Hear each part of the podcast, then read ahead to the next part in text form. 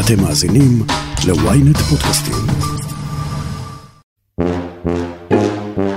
אם הממשלה שצפויה לקום וחברי הכנסת לא יחליטו אחרת, בינואר הקרוב צפוי שכרם של נושאי המשרה הבכירים לזנק בשיעור של 15%.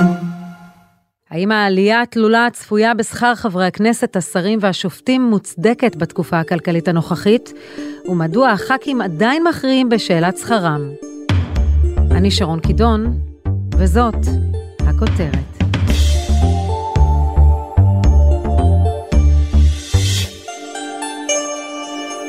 צחי שדה, העורך הכלכלי של ynet, מה הולך לקרות בינואר? טוב, אז בעצם שרים, חברי הכנסת, אה, השופטים, שזה מדובר ב, בסביבות אה, של אלפיים איש, גם בראשי הרשויות והבכירים בעיריות, יקבלו תוספת שכר של לא פחות מ-15 אחוזים. בואו נשמע רגע את המספרים. נכון להיום, למשל, אה, ראש הממשלה שלנו אה, מרוויח 56 אלף שקלים בחודש. בינואר השכר שלו יעלה לכמעט 65 אלף שקלים בחודש. נשיא המדינה מ-64 ל-74 אלף שקלים בחודש, חבר כנסת מ-45 אלף ל-52 אלף שקלים בחודש, ונשיאת בית המשפט העליון מ-104 אלף שקלים ל-120 אלף שקל בחודש. זאת המשמעות של 15% עלייה. איך זה קרה? אז בעצם מה שקורה זה שהשכר של כל האנשים האלה, לפי חוק, צמוד לשכר הממוצע במשק. השכר הממוצע במשק הוא נקבע על ידי הלשכה המרכזית לסטטיסטיקה, בכל חודש יש אה, שכר ממוצע, והשכר הקובע לצורך השכר הזה של חברי הכנסת ושל השרים, הוא בעצם נובע מהחישוב של אה, שכר ממוצע בחודש אוגוסט, שכר ממוצע בחודש ספטמבר ובחודש אוקטובר, עושים ממוצע, וזה בעצם השכר הקובע לשנה הבאה. עכשיו, מה שקרה לנו עכשיו, זה שבעצם יש לנו נתון של אוגוסט, ספטמבר, אוקטובר, שמדבר על שכר ממוצע בשנה האחרונה של סביבות 12,000 שקלים. בשנתיים האחרונות הייתה הקפאה בעצם של אה, ההצמדה לשכר הממוצע, וזה קרה בגלל הקורונה. היה עיוות בשכר הממוצע של הלמ"ס, שבגלל שהיו פחות משרות, אז, אז היו משרות יותר בשכר גבוה, והשכר הממוצע עלה בהרבה, ולכן החליטו, זה לא הגיוני שאנחנו נעלה את השכר שלנו בשנים האלה אה, בשיעור הגבוה הזה, אז אנחנו נעשה הקפאה. אבל ההקפאה הזאת הסתי, מסתיימת בסוף החודש הזה, וההשוואה של ה-12,000 שקלים האלה, היא בעצם לשכר הממוצע של לפני שלוש שנים. ולפני שלוש שנים היה לנו שכר ממוצע של בסביבות 10,400-10,500 שקל לחודש, זה מה שהיה לנו בשנת 2019. וכשמשווים 12,000 ל-10,400, מקבלים קצת יותר אפילו מ-15 אחוזים, הנתון הזה הוא לא סופי. ולכן העלייה המטורפת הזאת היא בשכר של כולם. המצב יהיה שממחר יהיה בפועל, פיזי, חברי הכנסת יקבלו יותר שכר משרים. אז בואו נבטל את זה, זאת גם אפשרות. אה, אבל את לא יכולה להפריע לי באמצע. אנחנו נשמח. בסדר. אין לנו איך רחל, למה אתם עוזרים לי? באמת, אני היחיד פה שלא פופוליסט. אני עומד מול מול... כיצד נקבע בכלל מנגנון השכר של הח"כים? מי מחליט עליו, והאם זה אוטומטי? אז בעצם ועדת הכספים מחליטה למה להצמיד את אה, שכר חברי הכנסת. עד לפני ארבע שנים בשנת 2018, אם אני לא טועה, הם עשו את השינוי האחרון, שכר השרים היה צמוד למדד, ושכר הח"כים היה צמוד לשכר הממוצע. עשו בוועדת כספים אמרו שינוי רגע השכר שלנו הוא צמוד למדד והמדד עולה בפחות מהשכר הממוצע זה, זה לא כדאי לנו. אז בוא נצמיד את כולם לשכר הממוצע. זה קרה לפני ארבע שנים ובעצם מאז בכל שנה לוקחים את הנתון הזה של שכר הממוצע ומצמידים אליו. אבל הדבר הזה הוא לא אה, חקוק בסלע, כמו ששינו את ההצמדה למדד, יכולים לשנות אה, כל דבר, יכולים לשנות להצמדה למשהו אחר. אני, אני לפני ארבע שנים תהיתי ושאלתי, לא קיבלתי תשובה כל כך, למה להצמיד לשכר הממוצע ולא לשכר חציוני למשל במשק, לעלייה שלו? יש, הוא משקף הרבה יותר את מה שקורה במשק ולא השכר הממוצע שמותאם מהמשכורות הגבוהות וכולי. זו שאלה שהם לא באמת עונים עליה. יש עכשיו אה, ועדה אה, של, בראשות הפרופסור יובל אלבשן, שאמורה לקבוע באופן כללי, בלי קשר להצמדה, את מה צריך להיות שכר חברי הכנסת. הייתה המלצה באוגוסט שהם צריכים לקבל תוספת של 900 שקלים בלי קשר להצמדה הזאתי, אבל בתמורה לזה הם צריכים לוותר, ואנחנו צריכים לזכור, השכר הזה, המספרים האלה שדיברנו עליהם קודם, זה לא סוף מה שהם מקבלים חברי כנסת ב- בישראל. הם מקבלים תקציב לקשר עם הבוחר, תקציב לשכה, תקציב זה. אז הוא אמר, בואו נעלה להם טיפה את השכר, אבל הם יוותרו על ההטבות האחרות שלהם. כרגע לא קרה כלום עם זה, כמובן שיש לנו, היה לנו בחירות, וזה עוד לא התקדם. ממה שאני מבינה, בעצם חברי הכנסת במסגרת ועדת הכספים הם אלה שמחליטים על השכר של עצמם. זה גם מעוות. מי שהחליט על ההצמדה האחרונה לשכר הממוצע זה הוועדת הכספים. וגם היום, בחודש הזה שנותר, ועדת הכספים יכולה להחליט לשנות את ההצמדה, לשנות או להאריך את ההקפאה. כלומר, חברי הכנסת כן מקבלים החלטה על שכרם ועל איזו הצמדה.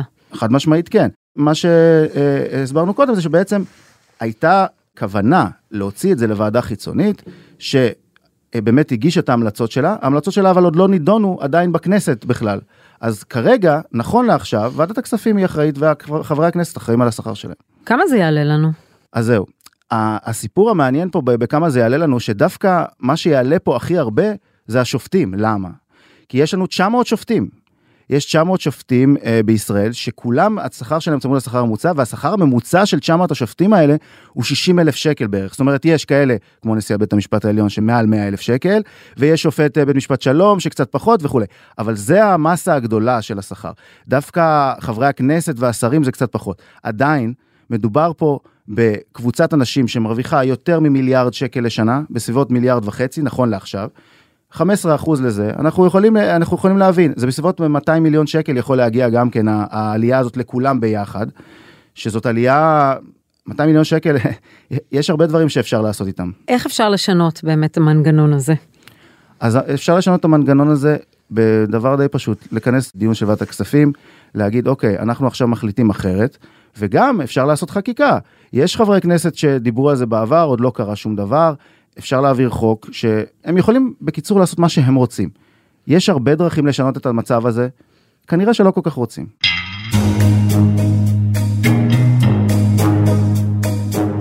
יש רק דבר אחד שמאחד סביבו מיד את כל חברי הכנסת, וזה ההזדמנות להעלות לעצמם עוד פעם את השכר. אז אנחנו התכנסנו פה ביש עתיד כבר לפני הרבה, חוד, הרבה חודשים, והודענו שאנחנו תורמים את ההעלאה השערורייתית והמגונה הזאת כל אחד לארגון ההומניטרי שבו הוא תומך. כבר בשנת 2015 הודיעו חברי סיעת יש עתיד כי הם מוותרים על העלאת השכר שהיו אמורים לקבל. ליוזמה הזאת הצטרפו עוד חברי כנסת גם מהליכוד, מהמחנה הציוני ומכולנו. אחרים הציעו לתרום את התוספת. אבל ב-2016, כשבדקו את נתוני שכר הח"כים, התברר כי רק 34 מבין 91 חברי הכנסת שאינם מכהנים בתפקיד ראש ממשלה, שרים, סגני שרים או יושב ראש הכנסת, הודיעו לחשב הכנסת בפועל כי הם מוותרים על התוספת לשכרם, שעמד אז על 40 אלף שקלים. מה שמעניין הוא שדווקא במפלגות שמייצגות אוכלוסיות מוחלשות, שבהן השכר נמוך ביותר, כמו ש"ס והרשימה המשותפת, לא היה אפילו חבר כנסת אחד שהצטרף ליוזמה. מסתבר שלא לכולם מתאימה האופציה של ויתור העלאת השכר, וגם הישימות הטכנית מוטלת בספק. אז לוותר זה נחמד, המשמעות של זה אבל היא, לא באמת שהם מוותרים. החשב של הכנסת לא באמת מאשר לאף אחד לשנות, לקבל פחות כסף, איזה, יש חוקים, אומרים להם אה, במשרד, במשרד האוצר, באגף התקציבים, ככה זה השכר שצריך לשלם, אז הם משלמים. אז חברי כנסת והשרים ולא משנה מי, יכולים להחליט, אוקיי, קיבלתי עכשיו משכורת גבוהה יותר, אני תורם את השכר הזה למשהו, לאיזושהי עמותה, לכל דבר, אבל הם יכולים לעשות את זה גם עכשיו, בלי קשר לעלייה הזאת.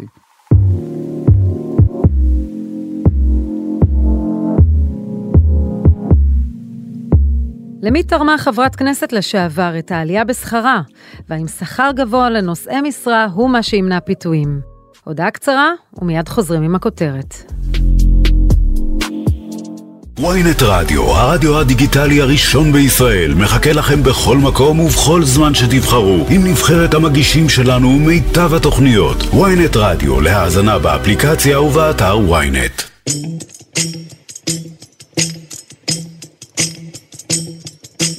קודם כל, כשאני הייתי חברת כנסת והייתי לפני מה, ארבע שנים, שלוש וחצי שנים, לא יודעת, אפשר להסתכל בדיוק, זה לא היה כזה שכר. זהו, עלה בקצב מטאורי בשנים האחרונות. זוהי חברת הכנסת לשעבר רחל עזריה. לא שהיא לא אוהבת להרוויח כסף טוב, אבל היא חושבת שכל מנגנון חישוב שכר חברי הכנסת מנוהל לא נכון כבר שנים. האמת שהסיפור של שכר חברי הכנסת הוא, הוא מין, כאילו, הוא לא טרגדיה אני אגיד, אבל זה קצת מרגיש ככה, וכאילו הכל הסתדר לא נכון, וזה מייצר משבר מאוד גדול בין הציבור לבין הפוליטיקאים, למרות שזה כאילו לא היה אמור להיות ככה. כאילו כדי שחברי כנסת לא יחליטו על עליית השכר שלהם, מה שעשו זה שהצמידו את שכר חברי הכנסת לשכר הממוצע במשק, בסדר? וכאילו אמרו ככה, חברי כנסת לא מחליטים על העלאת שכר שלהם, ובאמת, זה, העלאת שכר כמעט אוטומטית, אוקיי? זה עובר איזשהו מנגנון, אבל זה לא שיושבים חברי כנסת ואומרים, בכמה נעלה, אולי נעלה ב-500, אולי נעלה ב-1,000, אולי נעלה ב-100,000, בסדר? אלא זה, יש כלל ברור. מה שקרה בשנים האחרונות זה שהשכר הממוצע במשק עלה בצורה משמעותית והוא לא מפסיק לעלות. הוא פשוט לא מפסיק לעלות. ואז יוצא שכל שנה שכר חברי הכנסת מתעדכן ועולה ב-1,500 שקל, זה המון כסף כל שנה, וזה כאילו גם לא נגמר. ואז גם כל שנה זה מייצר את המשבר באמון של הציבור כלפי חברי הכנסת. באיזשהו שלב אמרו, אוקיי, זה לא מתאים. בואו נעצור את ההעלאה האוטומטית הזו, ונצמיד את זה נגיד למדד המחירים לצרכן, ששם בדרך כלל העליות הן מתונות יותר, ולפעמים אפילו זה יורד, וזה בעצם אומר שהשכר יעלה פחות כל שנה. אבל אז אמרו, רגע, שנייה, אם מפסיקים את זה, אז בואו נפסיק את כל מי שמוצמד לשכר הממוצע במשק. לדוגמה, שופטים. והנה, יש לנו עוד הזדמנות שחברי כנסת ושופטים יכולים לריב ביניהם, וזה בעצם מה שמכשיל את כל התהליך. השופטים אומרים, אנחנו לא מוכנים לוותר על העלאה בשכר. שחברי הכנסת יוותרו, חברי הכנסת אומרים, אנחנו לא מוכנים לוותר אם השופטים לא מוותרים. ואז במקום מנגנון שנבנה כדי שלא ידברו על שכר חברי כנסת, כדי שלא, חברי כנסת לא יחליטו על העלאת השכר שלהם, אלא שזה כאילו יהיה משהו שהוא מנותק לחלוטין מכל הדיון והבלגן הפוליטי, הצלחנו להפוך אותו לפוליטי.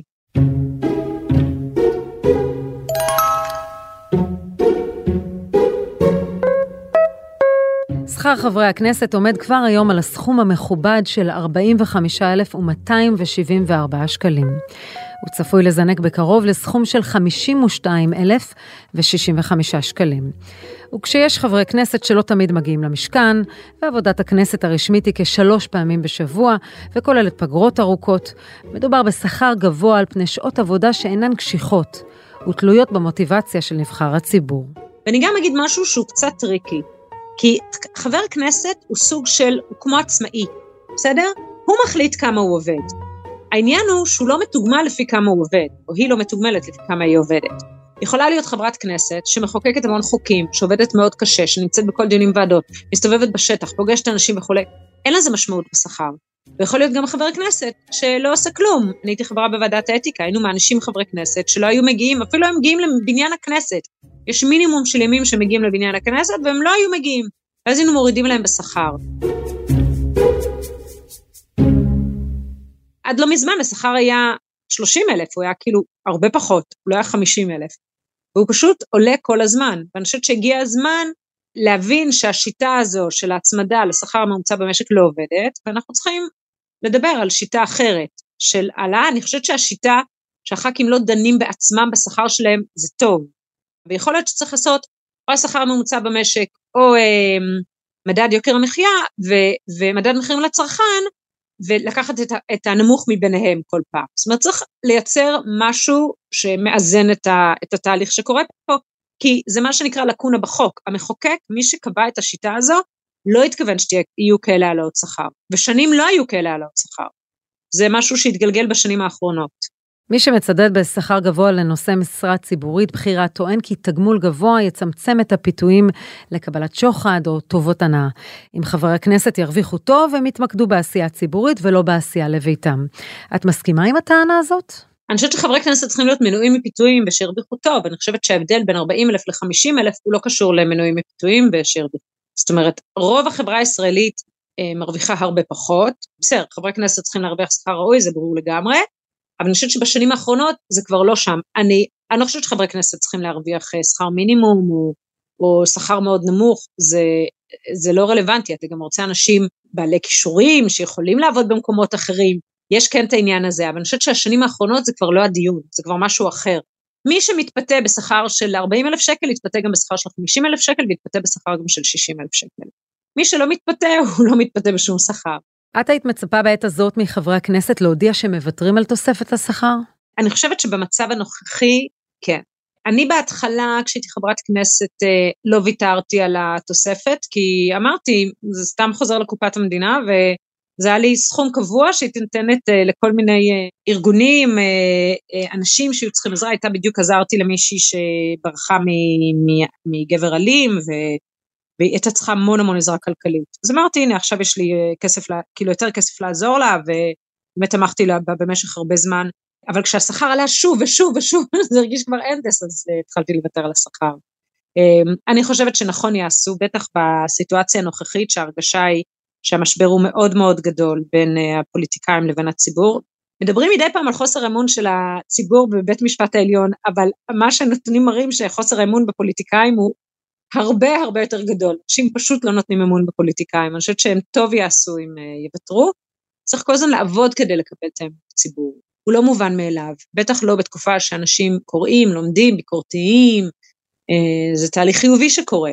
אז אני חושבת שצריך לייצר מנגנון שיאפשר אה, העלאות שכר מתונות יותר.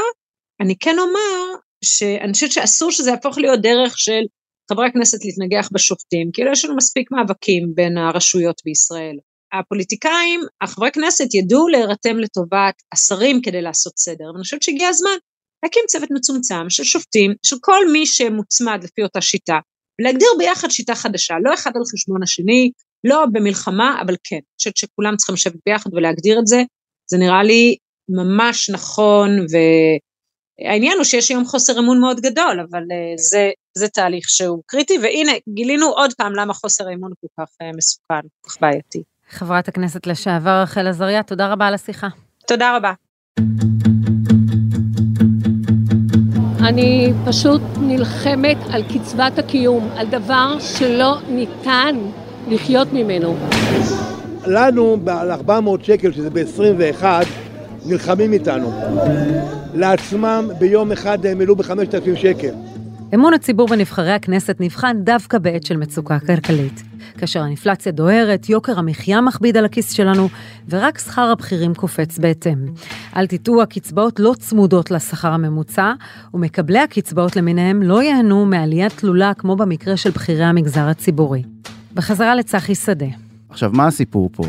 קצבאות, בניגוד לשכר חברי הכנסת והבכירים והשרים, שצמוד באופן מלא לשכר הממוצע, הקצבאות שלנו, למשל קצבת זקנה, היא צמודה למדד. המדד עלה בחמישה אחוז, שאגב זו עלייה די רצינית גם, גם במדד השנה, אבל היא לא חמישה עשר אחוז. ואנחנו מדברים על 2,500 שקלים קצבת זקנה שתעלה בחמישה אחוז. ואנחנו מדברים על קצבאות נכים, שבגלל ההסכם האחרון עם ארגוני הנכים, הן אכן צמודות בחלקן לשכר הממוצע, אבל הם יפחיתו מהם כל מיני עלייה שבגלל שנתנו להם כסף אחר, אז הם יעלו כרגע ההערכה היא סביב 8, 9, 10 אחוזים ולא 15 אחוזים, ואנחנו מדברים כמובן על קצבאות הרבה יותר נמוכות ממה ש... מהשכר של הבכירים האלה.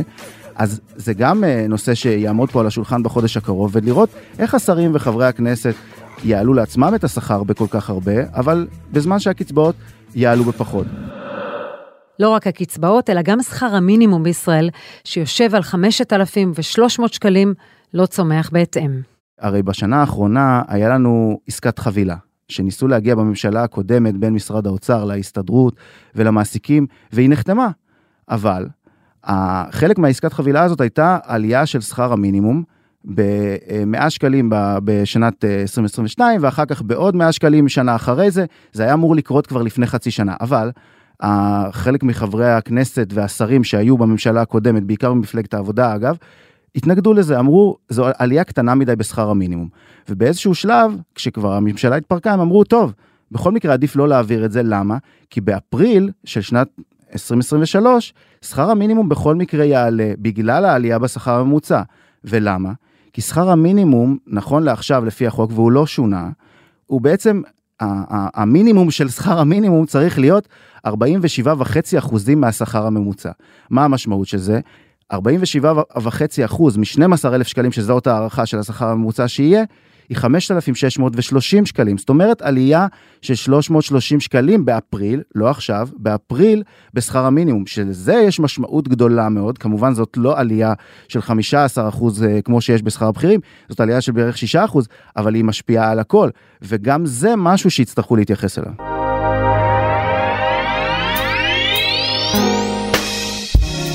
לסיכום, כעורך הכלכלי של ynet, מה אתה היית מצפה שיקרה? אני מצפה שהשרים, חברי הכנסת, בחודש הקרוב יתכנסו, יחליטו שההצמדה הזאת היא לא הגיונית, אפשר לשנות אותה, בדיוק כמו שהקצבאות של הנכים והקצבאות של קצבאות הזקנה, קצבאות הזקנה למשל צמודות למדד. למה הן צמודות למדד והן יעלו רק בחמישה אחוז והשכר של אה, חברי הכנסת צריך לעלות בחמישה עשר אחוז? למה קצבאות הזקנה, בגלל הסכמים כאלה ואחרים, יעלו בהרבה פחות מהשכר הממוצע? והש...